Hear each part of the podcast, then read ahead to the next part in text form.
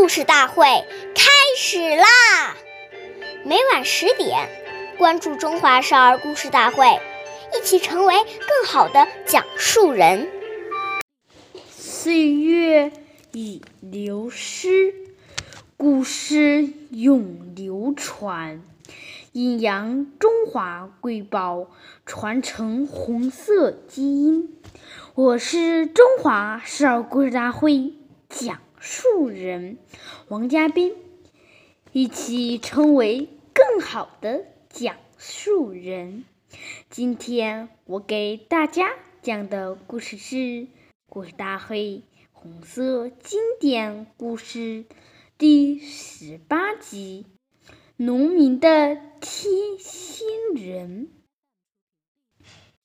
今天讲一个中央书记处书记任弼时爷爷的故事。陕北山区缺医少药，是农民人最头疼的一件大事。常常家里一个劳动力病倒了，不仅耽误地里的功夫，而且还要花钱四处求医。任弼时爷爷亲自安排，附近哪家有了病人，就一定要告诉中央机关的。卫生队，切不耽误。农民赵占山家里有人病倒了，发病正是晚上。赵真赵占山如坐针扎，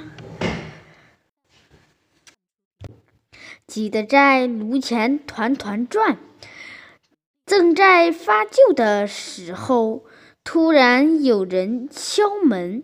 原来是任弼时的爷爷知道了他家有病人，有生病，有有人生病了，亲自到卫生队叫医生过来给病人看病。任弼时爷爷交代卫生。队，以后只要是农民来请医生，谁喊即去。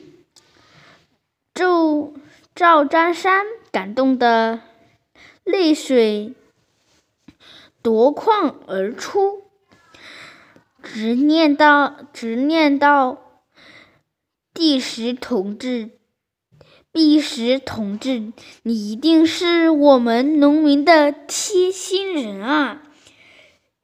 谢谢大家收的收听，关注中华故事少儿故事大会，一起成为更好的讲述人。我们下期见。